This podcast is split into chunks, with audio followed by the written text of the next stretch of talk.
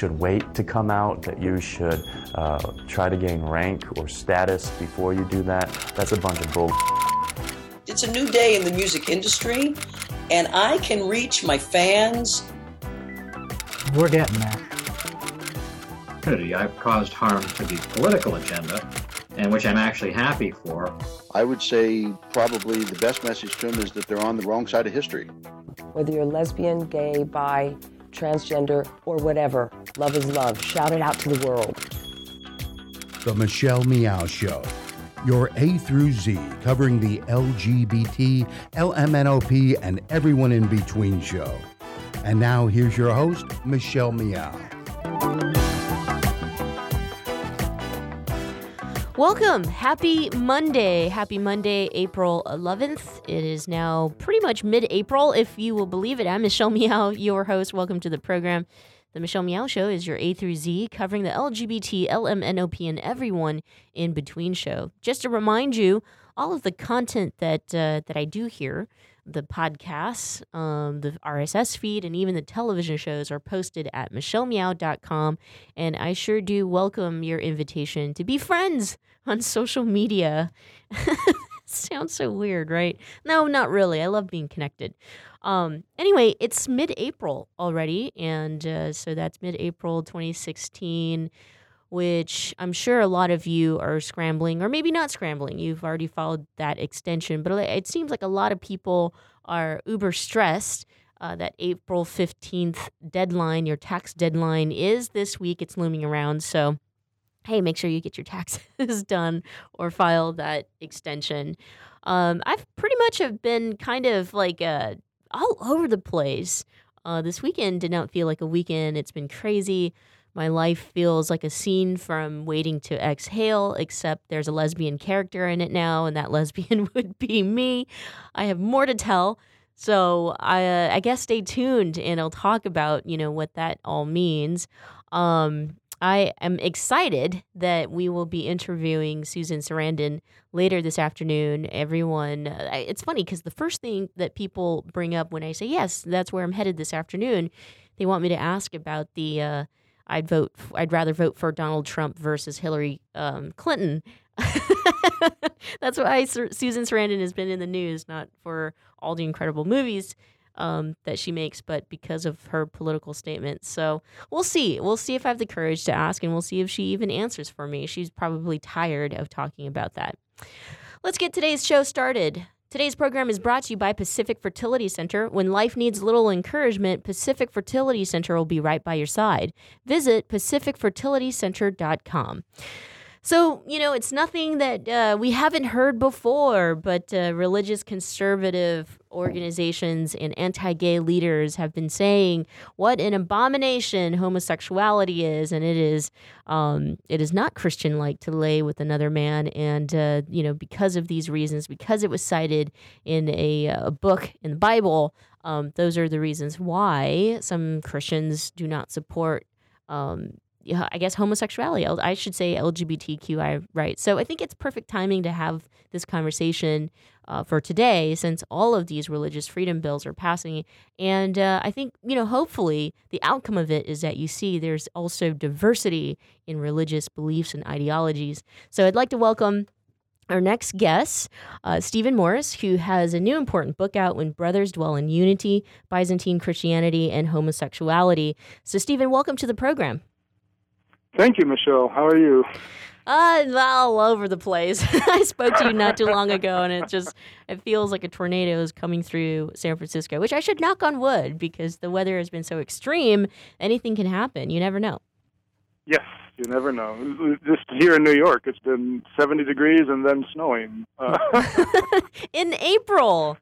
in April. Who knew? Who, Who knew? I know. Well, speaking of, you know, um, extremes, uh, you know, I, I feel like in Christianity, there's a lot of extreme thinkings and thoughts and beliefs. And so Um, I'm very excited to have you on the program and walk us through this. Not not all of our listeners obviously are are very skilled or knowledgeable when it comes to studying religion, but you had actually studied uh, uh, Byzantine and medieval history and theology at Yale.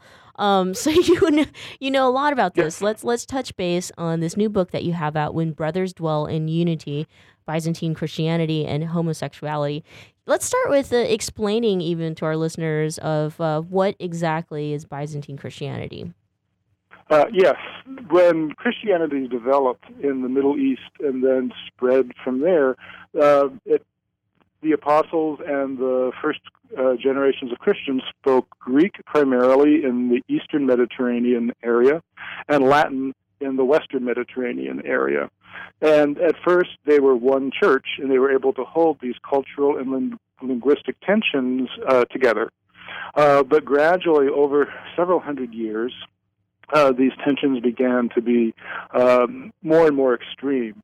And then when Constantine uh, legalized Christianity in the year 313 uh, for the first time and began to support uh, the Christian Church as a as a state entity, uh, he moved the capital of the Roman Empire from Rome uh, in Italy to a new city, Constantinople, uh, on the eastern Mediterranean coast. And there was a, a, a further tension then added to the uh, cultural and linguistic uh, tensions between, there was a political tension now between Old Rome in Italy and New Rome uh, in the eastern Mediterranean, is now Turkey. Um, so gradually the, the, the church uh, began to fracture. And this fracturing and this division was a process rather than one single event, but it began to be really noticeable uh, in the seven eight hundreds, and it was a pretty much a, uh, an accomplished fact by 1204 when the knights of Western Europe uh, came on the Fourth Crusade and sacked Constantinople in 1204 so that pretty much by then it was definitively two churches the Greek speaking Byzantine church in the east and the Latin speaking uh, Roman church in the west. And the Byzantine church, the Greek speaking church, then spread further east and north up into areas we now call Russia and further east into uh, Arabia and Asia and the in northern Africa. Um, the northern African uh, areas were lost to the conquest of the Muslims in the seventh and eighth century. Um, but then the the church flourished uh, further north and, and east in the, in the Greek and Russian speaking areas. And so when we talk about Byzantine Christianity, that's really what we're talking about, what, what became eventually known as the Greek and the Russian Orthodox Church so interesting considering where we're at today um, when we're we're talking about you know certain areas or geographical locations of uh, Byzantine Christianity. Um, now let's touch on homosexuality and going back thousands and thousands and thousands of years in which you you talk about in your book when brothers dwell in unity. Um, obviously, it was not considered homosexuality homosexuality, but what was it considered? I know. I wish it was as simple as looking up homosexuality.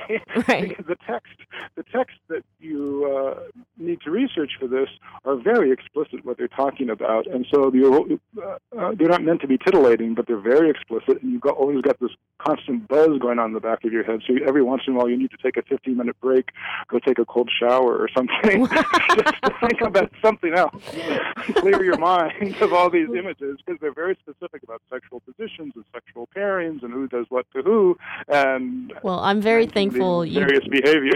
I'm very thankful you went through all of that for us which is why you put the book together.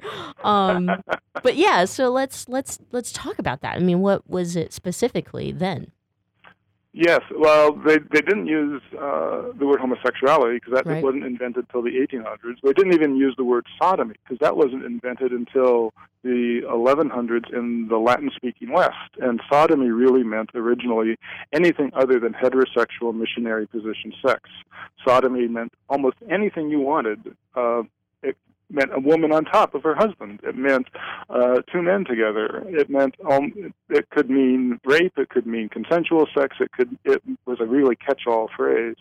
And even in the fourth century, uh, to to talk about the sin of Sodom was generally to talk about inhospitality there's um, very few references to the, to the behavior of the Sodomites in the Old Testament, and and lay, uh, associating it specifically with desire of an adult man for another adult man. Uh, in fact, in the in the Byzantine world, the the quintessential irresistible sexual object was considered a beardless boy, a, a young a, a, a, boy, a young man whose beard really hadn't come in fully yet, mm-hmm. or a eunuch.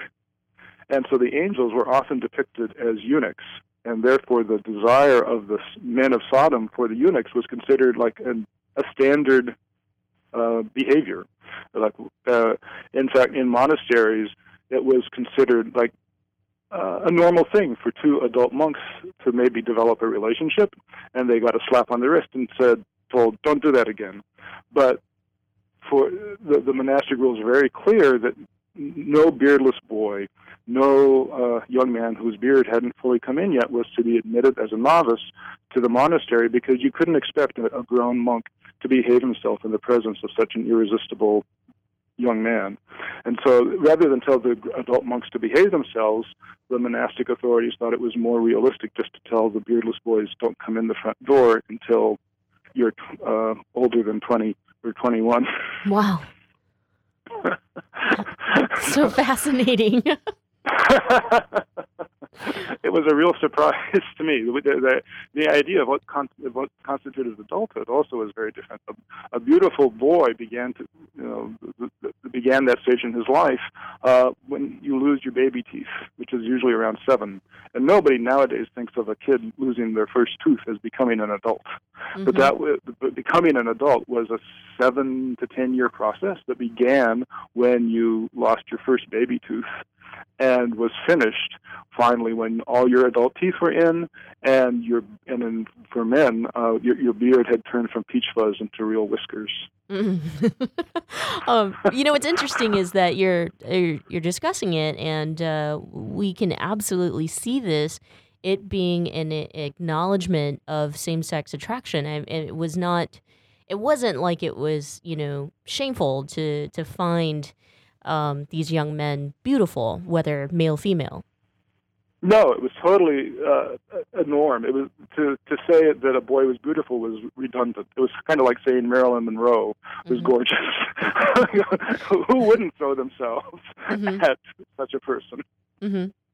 And you mentioned this earlier, but uh, you know the the actual sex acts um, and um, having the the sexual desire for for you know the beautiful men and and and and and then acting upon that i mean was it common well, from what we can tell, uh, it was certainly common in, in certain circumstances. A classical Greek education that really continued to be sought after for many centuries certainly involved pederasty. The, the tutor was expected to have a sexual relationship with the student, and, part, and to show him how an adult man behaves and this and how how a gentleman behaves and, and how a gentleman treats his partner in social and sexual situations. And we know that one early one preacher in the fourth century uh, was very disturbed by this. He wrote a book, uh, a series of pamphlets that became a book, uh, supporting the, the monks in the hills outside of Antioch uh, John Chrysostom uh, said you should not give your sons a classical Greek education for two reasons. One, they will learn mythology instead of the gospel, and two, they will be fucked. Mm. And the, the, we know exactly that his mother, Scrimton saved, his mother was a widow, uh, his father had died very early, uh, his mother, Scrimton saved to give him the very best classical Greek education possible. And so later on, his John Chrysostom is one of the only preachers in a thousand, two thousand years of Eastern Christianity to preach against uh, men having sex with other men. And he uh, he's known for having suffered tremendous uh, stomach problems, digestive issues as an adult, and we know now that those kind of stomach issues are often present in uh, adult survivors of childhood abuse or molestation, mm-hmm. and just given the vehemence that he he talks about uh, classical Greek education practices uh, and his own uh, stomach issues, it seems inescapable to me that he certainly was used, uh, probably unwillingly, in, in, a sexual relationship with his tutor, um, and that th- that kind of education continued to, to be sought after for another two or three hundred years after that, um, despite his protests. Mm. Mm, very, very, very fascinating. I'm so hooked on this interview. Uh, we're going to take a quick break right here, but when we come back, we'll continue our discussion with Stephen Morris. He's the author of a new book, When Brothers Dwell in Unity Byzantine Christianity and Homosexuality. Don't go away. Come right back.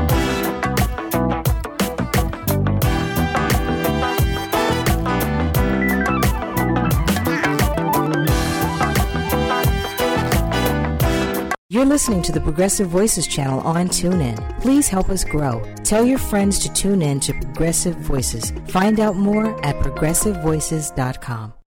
Babe, I think we're ready. We're really doing this. Yeah, I'm ready for our family. So, where do we start? Starting a family is a team effort, and when life needs a little encouragement, Pacific Fertility Center will be right by your side. As a unified team of the best fertility specialists, guided by the highest ethical standards, Pacific Fertility Center provides patients with compassionate fertility care. Visit pacificfertilitycenter.com. This is a true story about two best friends who fell in love and moved across the country to the city by the bay. After many years of dating, Jen and Jacqueline are now planning their dream wedding. It's a big moment in everyone's life when you say I do, especially when you can make choices for your authentic life and your loved ones too. Congratulations, Jen and Jacqueline. Live your authentic life. A special message brought to you by Weatherford BMW. When asked, 90% of seniors say they want to remain in their own homes as they age. Hello, I'm Charles Symes, owner of Allegra Home Care. Our caregivers have been serving seniors and the aging community for over 20 years. Allegra Home Care is the only Bay Area home care agency that is LGTB certified. Helping LGTB seniors stay at home is our passion. Please visit us at www.ale G R E C A R E dot com. Allegra Home Care, serving your community.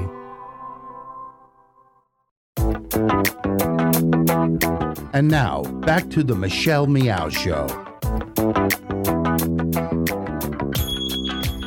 Welcome back. Thank you so much for joining me here on this Monday, April 11th. I'm Michelle Meow, your host. Our special guest on the phone with us today is Stephen Morris, who's the author of When Brothers Dwell in Unity Byzantine Christianity and Homosexuality.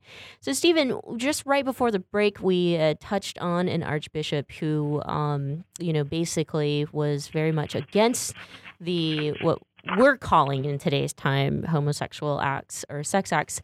Um, I wanted to ask, I wanted to follow up on that before we move on. You know, with him, uh, I guess going against the grain and and uh, showing some signs of what I would consider, you know, homophobia.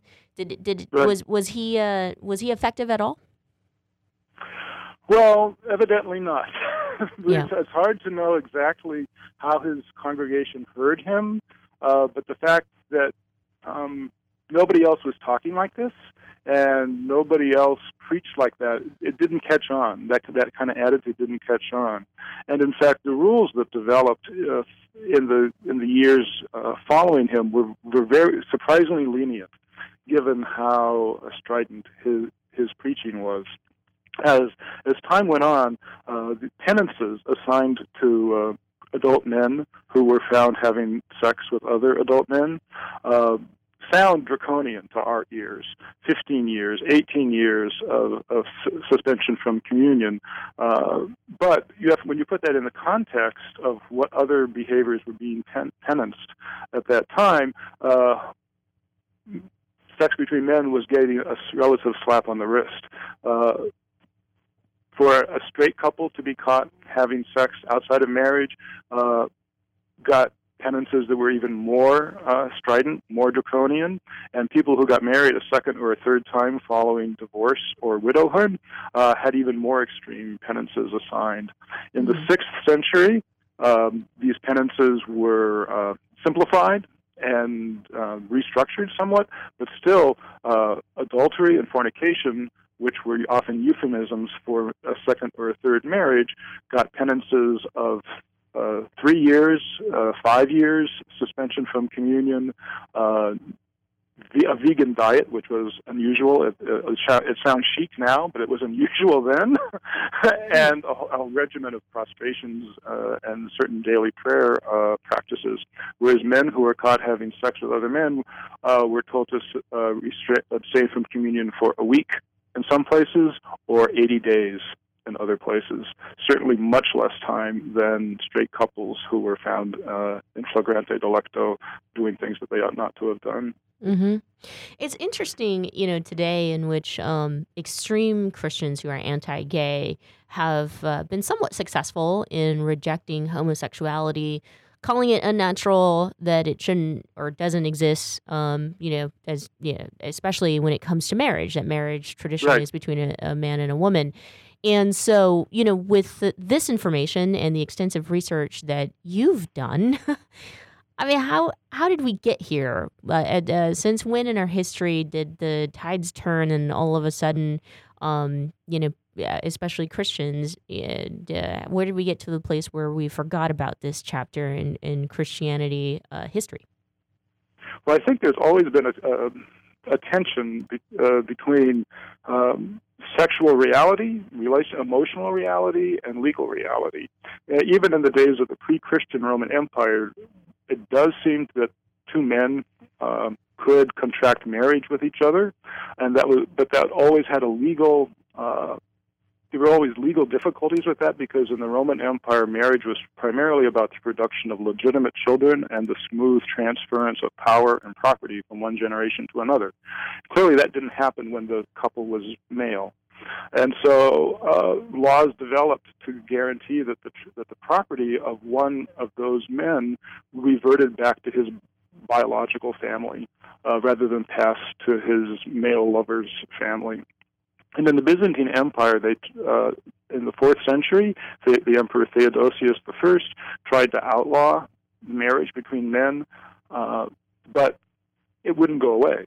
And a service developed called Adelphopoia, uh, called brother making, literally, that originally seems to have not sanctified a sexual relationship in the 7th and 8th century, but certainly by the ninth, 10th, 11th, 12th, 13th century, the men who had an Adelphopoia service, who had a brother making service, certainly do seem to have had a sexual relationship. And another and laws again grew up to to guarantee that the property of one brother uh, did not transfer to his lover on his death, that the property would revert back to the original blood biological family.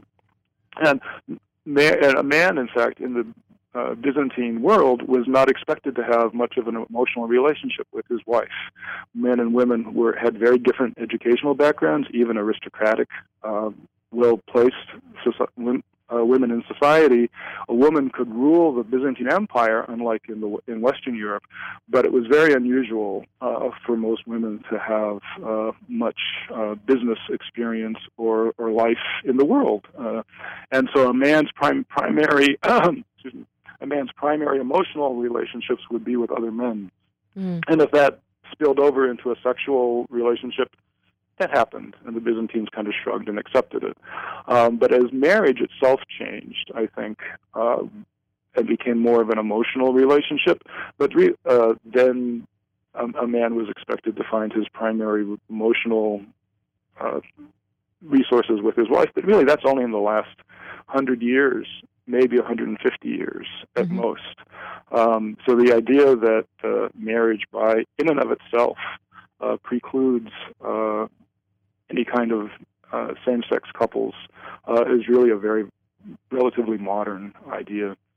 hmm Let's talk about uh, Russia. I mean, you had mentioned Russia um, earlier in talking about you know the history, uh, the relationship of Byzantine um, Christianity, and here we are in today's time in which um, someone like Putin has been successful Yes. in uh, you know pretty much passing laws. Uh, anti-gay laws, uh, everything from propaganda to to the, the physical being of of being homosexual. Um, Right. I, you know, it's it, how does someone like that, a leader like that? Uh, I mean, I can only imagine a book like yours would be uh, dangerous for someone like Putin. Uh, I think it would be dangerous for Putin, and it uh, unfortunately is dangerous for anyone who could benefit by it. I think I think when brothers dwell in unity would be considered gay propaganda, and you could get into a lot of trouble if you're caught with a copy in in the uh, in contemporary Russia. Um, I think that somebody like Putin has a lot of anti-gay law has, has has engineered a lot of anti-gay laws on the books, but most of the time, from what we can tell, they're not enforced. Mm-hmm. And the Byzantine Empire similarly had a lot of laws on the books that they never intended to use unless you already unless you decided that you needed to get rid of somebody for some reason. And then you would have this arsenal of laws at your disposal and you could use one of those laws as a weapon to get rid of your political enemies. Um, the Soviet Union certainly excelled in that. They had a lot of laws that they didn't necessarily enforce until they decided they wanted to get rid of you for some other reason. And so then they would use one of the laws, um, whichever one was handiest, uh, in order to to get rid of you, to send you to the gulag Mm-hmm. or or worse. Um, so I think there's uh, oh, there's a there's a deep strain of resentment and antagonism in Russian culture against the other, and who that other is can vary from time to time and place to place. But there's always been a, a very strong sense of us versus them, and I think Putin's um, laws are are part and parcel of that. Uh, cultural construct that he's very eager to identify who's us and who's them and then when someone uh, strays outside of the political politically acceptable boundaries he uses those laws uh, as a hammer to get rid of them. Hmm I wanted to follow up on that question, and you know, as marriage equality right now is, uh, well, I I shouldn't say right now, but in the last few years, especially here in the United States, now that we have full federal marriage equality, uh, but that seems to be a controversial topic that still continues till this day. What has been the response uh, to your book? Well, the reviews have been really enthusiastic. I was so gratified that some of the the, the top scholars in uh, the late antique and Byzantine worlds have come out very supportive. Uh, Claudia Rapp, who's one of the leading experts on the history of the Brotherhood service at uh, has uh, said very. She's been very supportive of my book. Wendy Mayer, who's one of the leading scholars in the life and uh, experience of John Chrysostom, has been very enthusiastic about my book. Matthew Kuefler, who wrote a book about eunuchs and the uh, idea of masculinity in the Western Roman Empire, has been very enthusiastic and supportive of my book.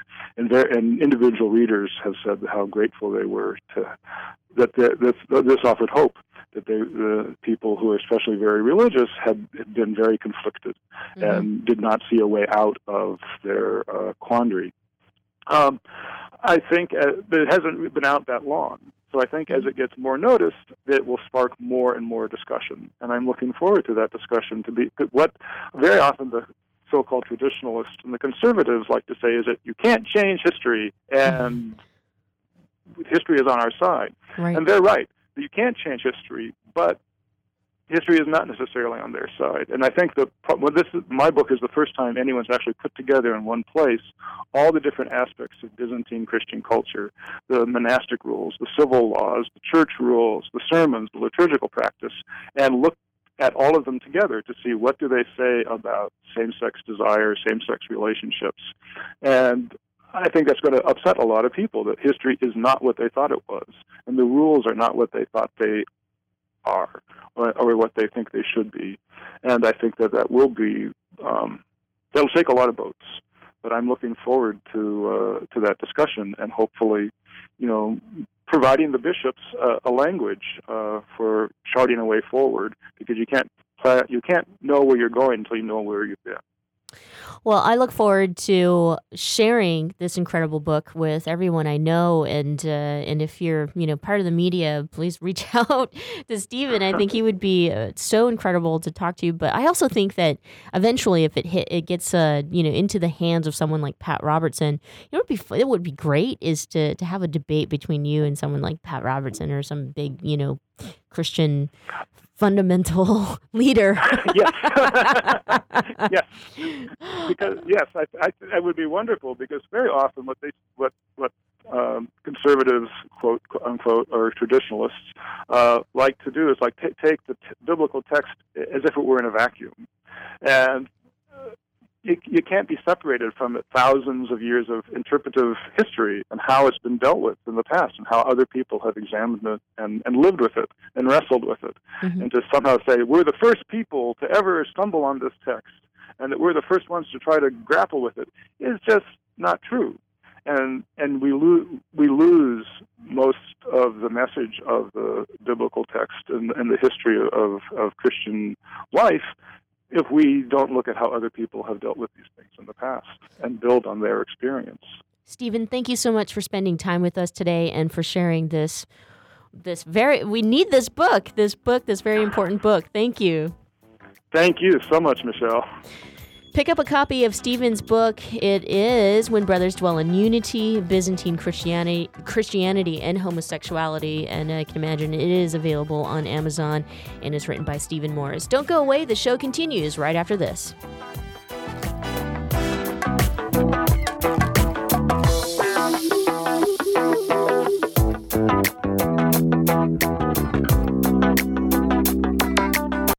You're listening to the Progressive Voices channel on TuneIn.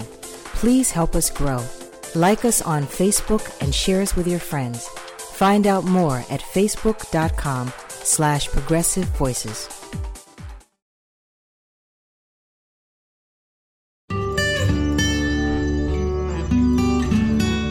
Spotlight on success and achievement goes to LGBTQI members of the Bay Area who have demonstrated an incredible amount of success. We're very proud to announce that this month's spotlight on success and achievement is Rick Welts. Well, it's been an unbelievable stretch of time, obviously. Uh, everything the Warriors have gone through this season, really a magical season that ended in a championship. Uh, and now to, to top it off a week later with the opportunity to participate in the Pride Parade in San Francisco, it's, uh, it's a pretty wonderful time.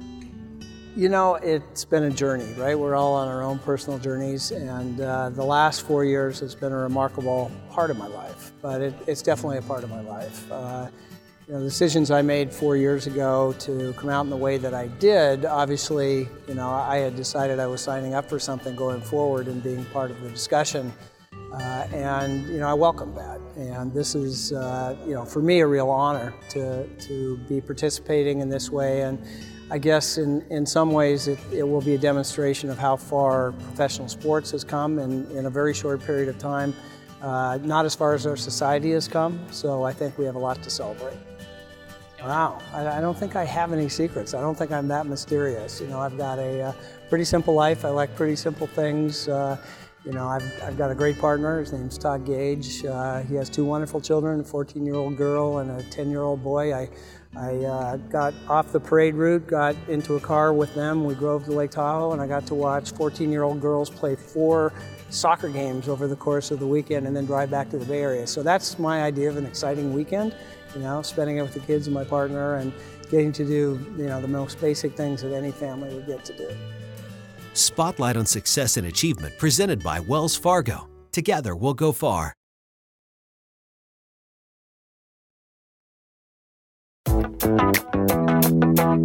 And now, back to the Michelle Meow Show. Welcome back. Thank you so much for joining here, uh, joining me here on this Monday, April 11th. I'm Michelle Meow, your host. Our next guest is the executive director of an incredible nonprofit organization that reaches out to HIV/AIDS patients and has been in the San Francisco Bay Area and uh, and operating since the 80s. And so let's welcome Michael Smithwick to the program. Michael, welcome. Thank you, Michelle. So let's talk about your organization. I, I might say this wrong, but I believe it's uh, Maitri. Maitri. Yes. Maitri means compassionate friendship in Sanskrit, and our our origins are in the Buddhist community. Uh, we started uh, here in the Castro of uh, district of San Francisco at uh, the Zen uh, facility on Hartford Street. Um, gosh, back in '87, when the epidemic was really uh, ugly, when there wasn't a lot of hope and there was a lot of despair. Mm-hmm. And have you been with the organization since, or? I've been with the organization a little bit more than five years. Oh, great. Um, so, uh, but long enough to love it and to see firsthand the incredible work that's uh, done here for the community. Of course, of course. I'm sure that uh, there are lots of people that you touch on a daily basis who can also um, contribute, you know, to to our understanding of where we're at with HIV AIDS today versus where we were in 1987. Um, what would you say, you know, would be a, a most rewarding aspect of being involved with Maitri? Um, gosh, um, Maitri is at the um, nexus of life and death. I mean, it's mm-hmm. what the AIDS epidemic, unfortunately, has been for so long. Um, in the early days, we were a hospice, plain and simple. Uh, it was a place where people could go to spend their final days, weeks, months uh, with dignity, with care, uh, surrounded by people that were non judgmental and were loving. Uh, and that definitely continues today, uh, both with our staff and our volunteers. Um, the big thing that's changed, though, is the epidemic itself. So, whereas originally um, pretty much every, everyone that came to Maitri was looking at the same outcome, uh, ultimately death. Uh, now, gosh, two thirds, maybe mm-hmm. even sometimes three quarters of those we bring in, we're able to medically stabilize to the point where we can discharge them back to independent living. Uh, so, uh, very, very positive in in that respect. Um, you had asked me, you know, what what my personal feelings on it. I derive, frankly, as odd as it may sound, just as much satisfaction from helping someone, with our staff, of course, delivering most of the direct care, helping someone who was at a life and death situation, looking very grim, to turn them around and, and uh, return them to health where they can mm-hmm. be discharged.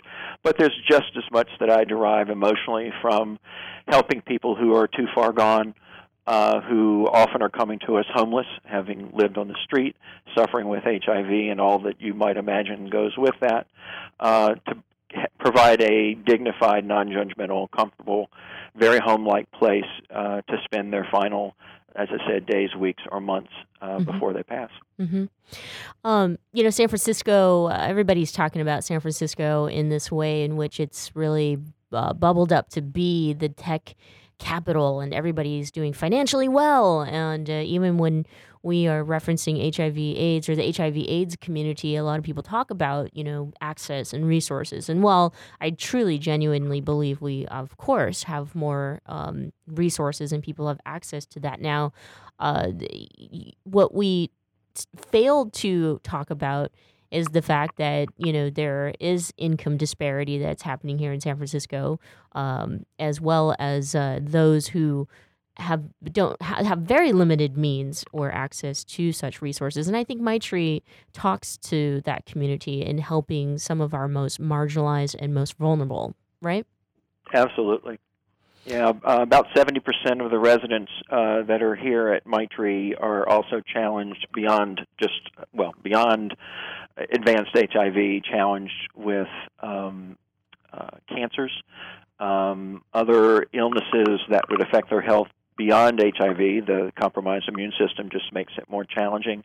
Also, mental health uh, disorders and substance abuse um, histories. So, uh, we're dealing with all three. Uh, with many of our residents, and it makes it even more challenging to deliver that compassionate care that really is so needed. Mm-hmm. And when you're talking to the bigger resources who are obvious, you know, who have a, a bigger financial, I say a budget and um, and and the HIV/AIDS community. I think there's a lot of money going into um, prevention. Uh, you know, for someone like you who is the executive director of an organization that's there, uh, and this this you know, I don't mean to use this word, but at the who's there at the end, and so it seems. Yeah. Um, does it ever get frustrating to be in your role? Uh, always frustrating to be in dealing with HIV when you prefer that it wouldn't be there. Mm-hmm. Um, so uh, there's always a frustration, and then of seeing people who, had they been treated earlier, um, you know, may have had more positive outcomes. That's that's always frustrating. I, I can say from a, f- a finance perspective that um, San Francisco, San Franciscans in general are very fortunate. Maitri is fortunate, along with the other HIV uh, organizations. The federal government has been cutting uh, funding for HIV for a long, long time, Mm-hmm. and uh, in most other parts of the country, when that happens, the care just declines and declines and declines, and the ability to help people, of course, is compromised. In San Francisco, however. Uh, the citizens here uh, have uh, voted repeatedly, and our elected officials who they elect have uh, supported that. Um, that the taxpayers of San Francisco, through the Department of Public Health, uh, make up uh, traditionally what the federal government has been cutting. So, uh, you know, years ago, the federal government, rightfully so, was leading the initiative and funding to help people with HIV all around the country. Uh, and at this point, the city of San Francisco is uh, the taxpayers of San Francisco through the Department of Public Health is funding more than the federal government, uh, at least in this area. So we're very, very fortunate to have um, a compassionate uh, population, and uh, our elected officials reflect that uh, compassion.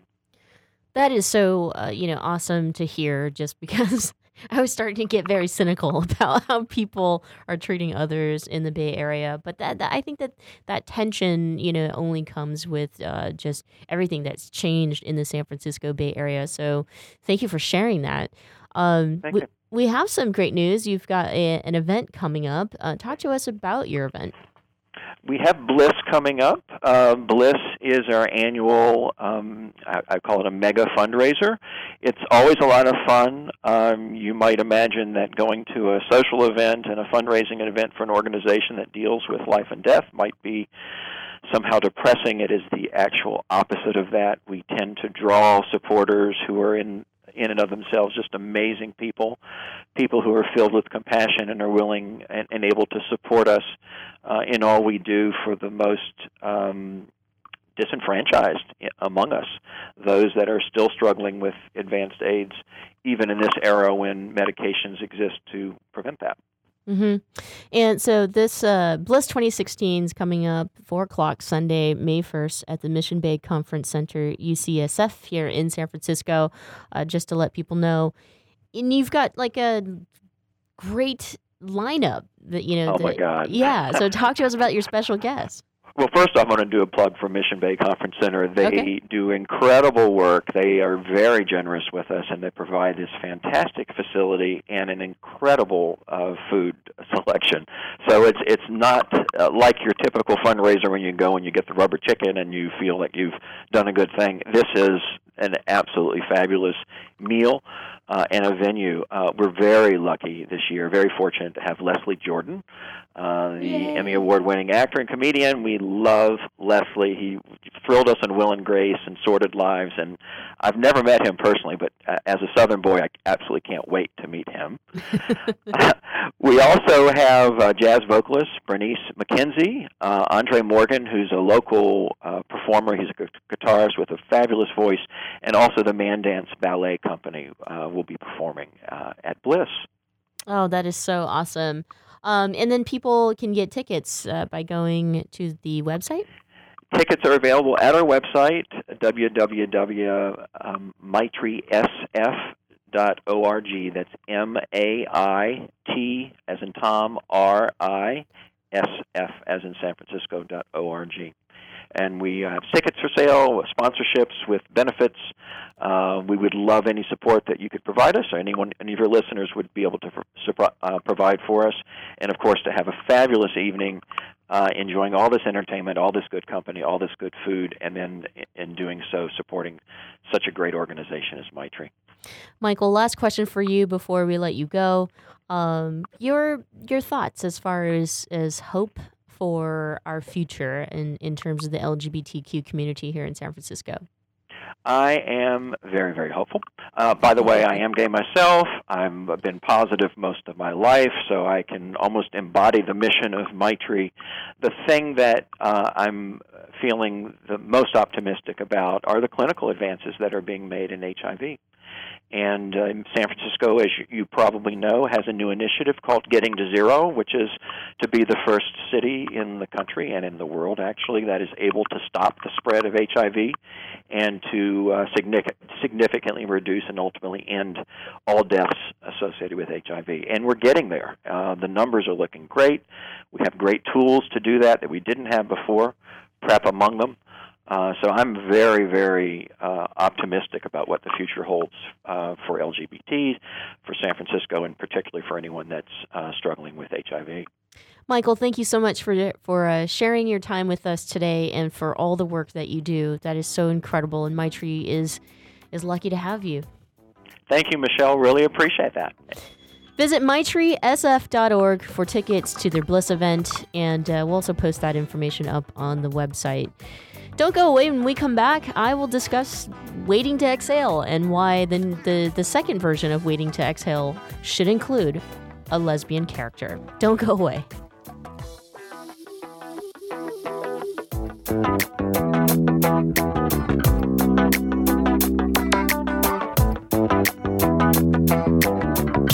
You're listening to the Progressive Voices channel on TuneIn. Please help us grow. Tell your friends to tune in to Progressive Voices. Find out more at progressivevoices.com.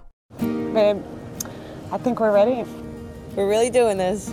Yeah, I'm ready for our family. So, where do we start? Starting a family is a team effort, and when life needs a little encouragement, Pacific Fertility Center will be right by your side. As a unified team of the best fertility specialists, guided by the highest ethical standards, Pacific Fertility Center provides patients with compassionate fertility care. Visit pacificfertilitycenter.com. This is a true story about two best friends who fell in love and moved across the country to the city by the bay. After many years of dating, Jen and Jacqueline are now planning their dream wedding. It's a big moment in everyone's life when you say I do, especially when you can make choices for your authentic life and your loved ones too. Congratulations, Jen and Jacqueline. Live your authentic life. A special message brought to you by Weatherford BMW. When asked, 90% of seniors say they want to remain in their own homes as they age. Hello, I'm Charles Symes, owner of Allegra Home Care. Our caregivers have been serving seniors and the aging community for over 20 years. Allegra Home Care is the only Bay Area home care agency that is LGTB certified. Helping LGTB seniors stay at home is our passion. Please visit us at www.ale G R E C A R E dot com. Allegra Home Care, serving your community.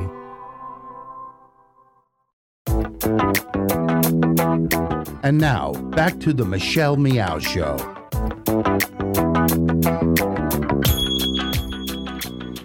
Welcome back. Thanks so much for tuning in this Monday. Thank you to everyone at Progressive Voices Network and for, for you guys for tuning into this awesome network that I think is the only network that provides progressive voices, which is really sad, in my opinion. Um, in San Francisco last week, or in the last couple of weeks, really, some major uh, radio networks had, well, they do what they do. They lay off a ton of people, but uh, but this time it was incredibly bloody. Um, one of the iconic stations in the San Francisco Bay Area had laid off a majority of their local talent and that was KGO. And the public had responded in a, in a lot of ways in which they were upset that some of these iconic voices were taken off um, over the air. Uh, the interesting thing is that you know KGO had announced that a new generation was coming, and they were switching formats from news to talk radio. Well, you know, that's interesting because we know in the last few years, um, networks like Progressive Voices Network exist on the app form because such companies, big major radio companies, were not financially supporting progressive voices. Uh, so I was very, very interested to find out what this next generation of talk radio was going to look or sound like. And of course, you know, as they announce um, their new lineup, it includes some conservative voices. I don't understand why radio companies continue to invest and pour money in conservative talk. Even if it's a presidential election year, who still listens to Michael Savage except the people that you really don't want in your life? you know what I mean? Um, I think that that's why, you know, podcasting and app based forms of like free speech, of sanity, of sane people who are talk radio hosts are so important. And so I thank Progressive Voices so much. I mentioned right before the break that I think you know the the uh, the very iconic movie "Waiting to Exhale" featuring Whitney Houston, Miss Whitney, by the way, um, Angela Bassett, uh, w- featuring Whitney Houston and Angela Bassett. You know that that that movie should be recreated or should have a version 2.0 that includes a lesbian character. Um, that has kind of been my life lately in, in finding out that at uh, this age in your 30s your friends um, start going through divorces. Uh, your family um, start doing things that you never thought that they would do after building a life together for like two decades. Uh, and uh, that is not exclusive of the lesbian, bisexual, gay, transgender, queer community, by the way. So it'd be interesting if like the producers of Waiting to Exhale came back together and did Waiting to Exhale 2016 and included a lesbian character. Um, I'm going to pot up my nephew here, Kenny, and I'd love to end the show with a discussion on love. And what are your thoughts on marriage? What does marriage mean to you? Um, more like basically committing yourself to him or her, Committing, like, how? like your lifestyle. You just got to include that person in your everyday, daily basis. Is marriage scary to you? I mean, you're 20, 23, turning 23, right? 20, yeah, in July. And so at that age, I'm I'm wondering. I mean, is it so like far in the future for you that you you can't even grasp the idea of what marriage would look like? Yeah, it's a long way for me. Uh, I have no plans, no plans right now. What what is it scary to you? The the the, the thought of marriage? Yeah, I mean, really have no freedom. I think that's my opinion. When I'm ready to settle down, uh, I'll be there. You know what's funny is like when I was 13, 14, 15, and maybe it's different for girls, but I definitely fantasize about my wedding day. So boys, or I, I, I can't say boys and generalize, but um, for yourself, did you ever fantasize about your wedding day? Not even, but I have a friend that always talks to me about her wedding. and she like gets into details and I'm just like, "Can you get a boyfriend first?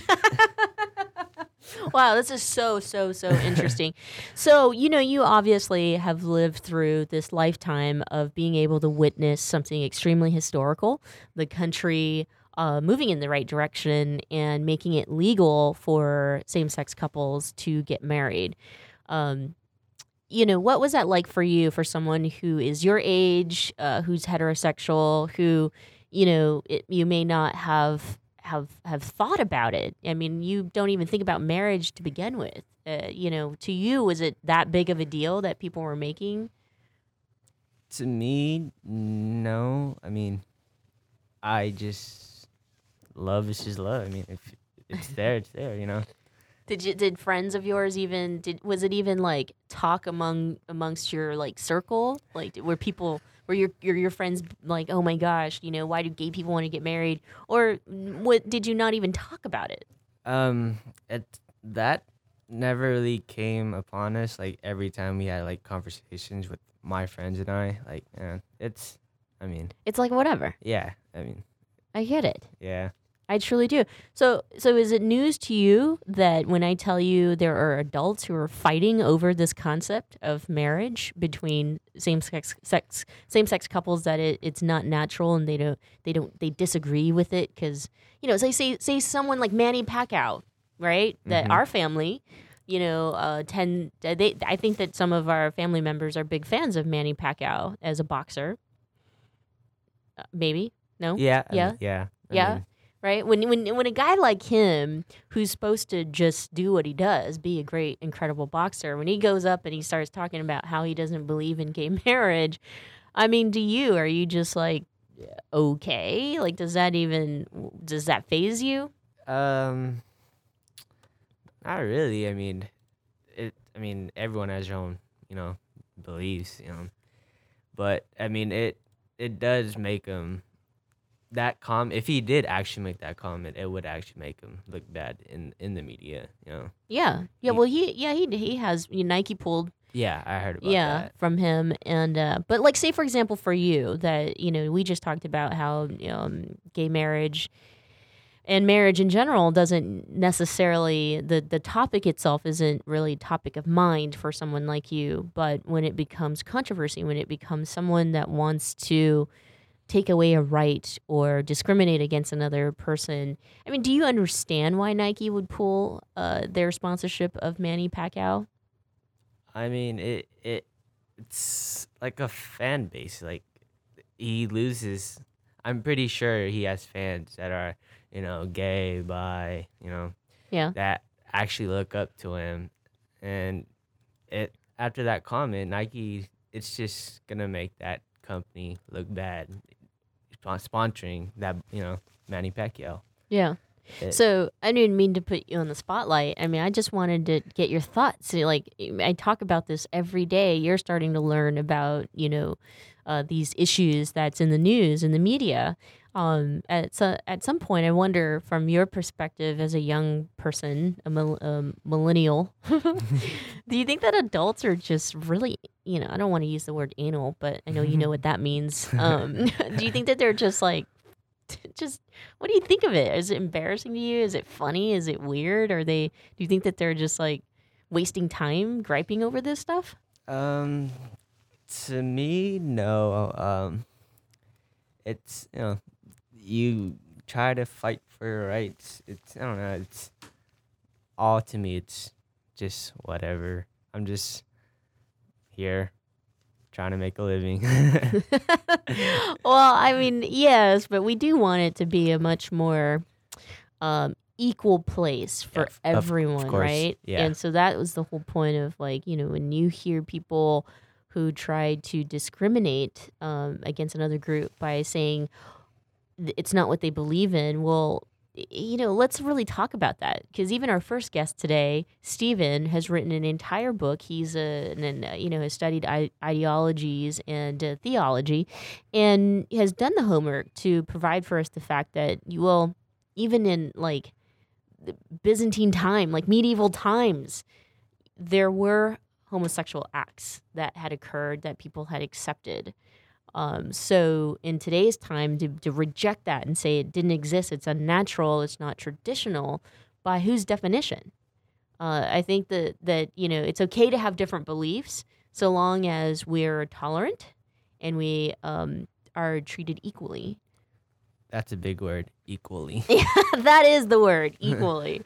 well, thank you for joining me on this conversation and allowing for me to talk about the reasons why being inclusive is a great thing. So, if like Waiting to Exhale ha- ha- had actually created another uh, version that included a lesbian voice, then it would really be be meeting our needs for you know the 2016 year um, because we all actually go through kind of similar things. You're afraid of commitment at 23 years old. uh 22 23 i'm afraid of commitment. I think the idea the thought of saying i do forever and ever like forever is scary to me. I don't know if that's like facebook thing and social media thing. It doesn't it makes you like not want to think about the future. It just makes you like think about today. But um but see we share something in common. Yes, we did.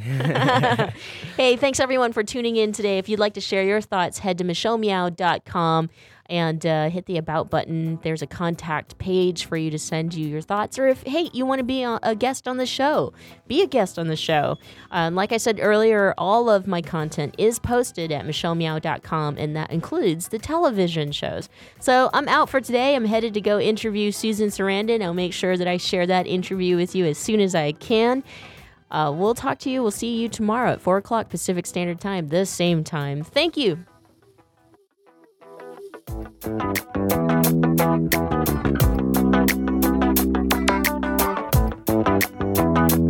you.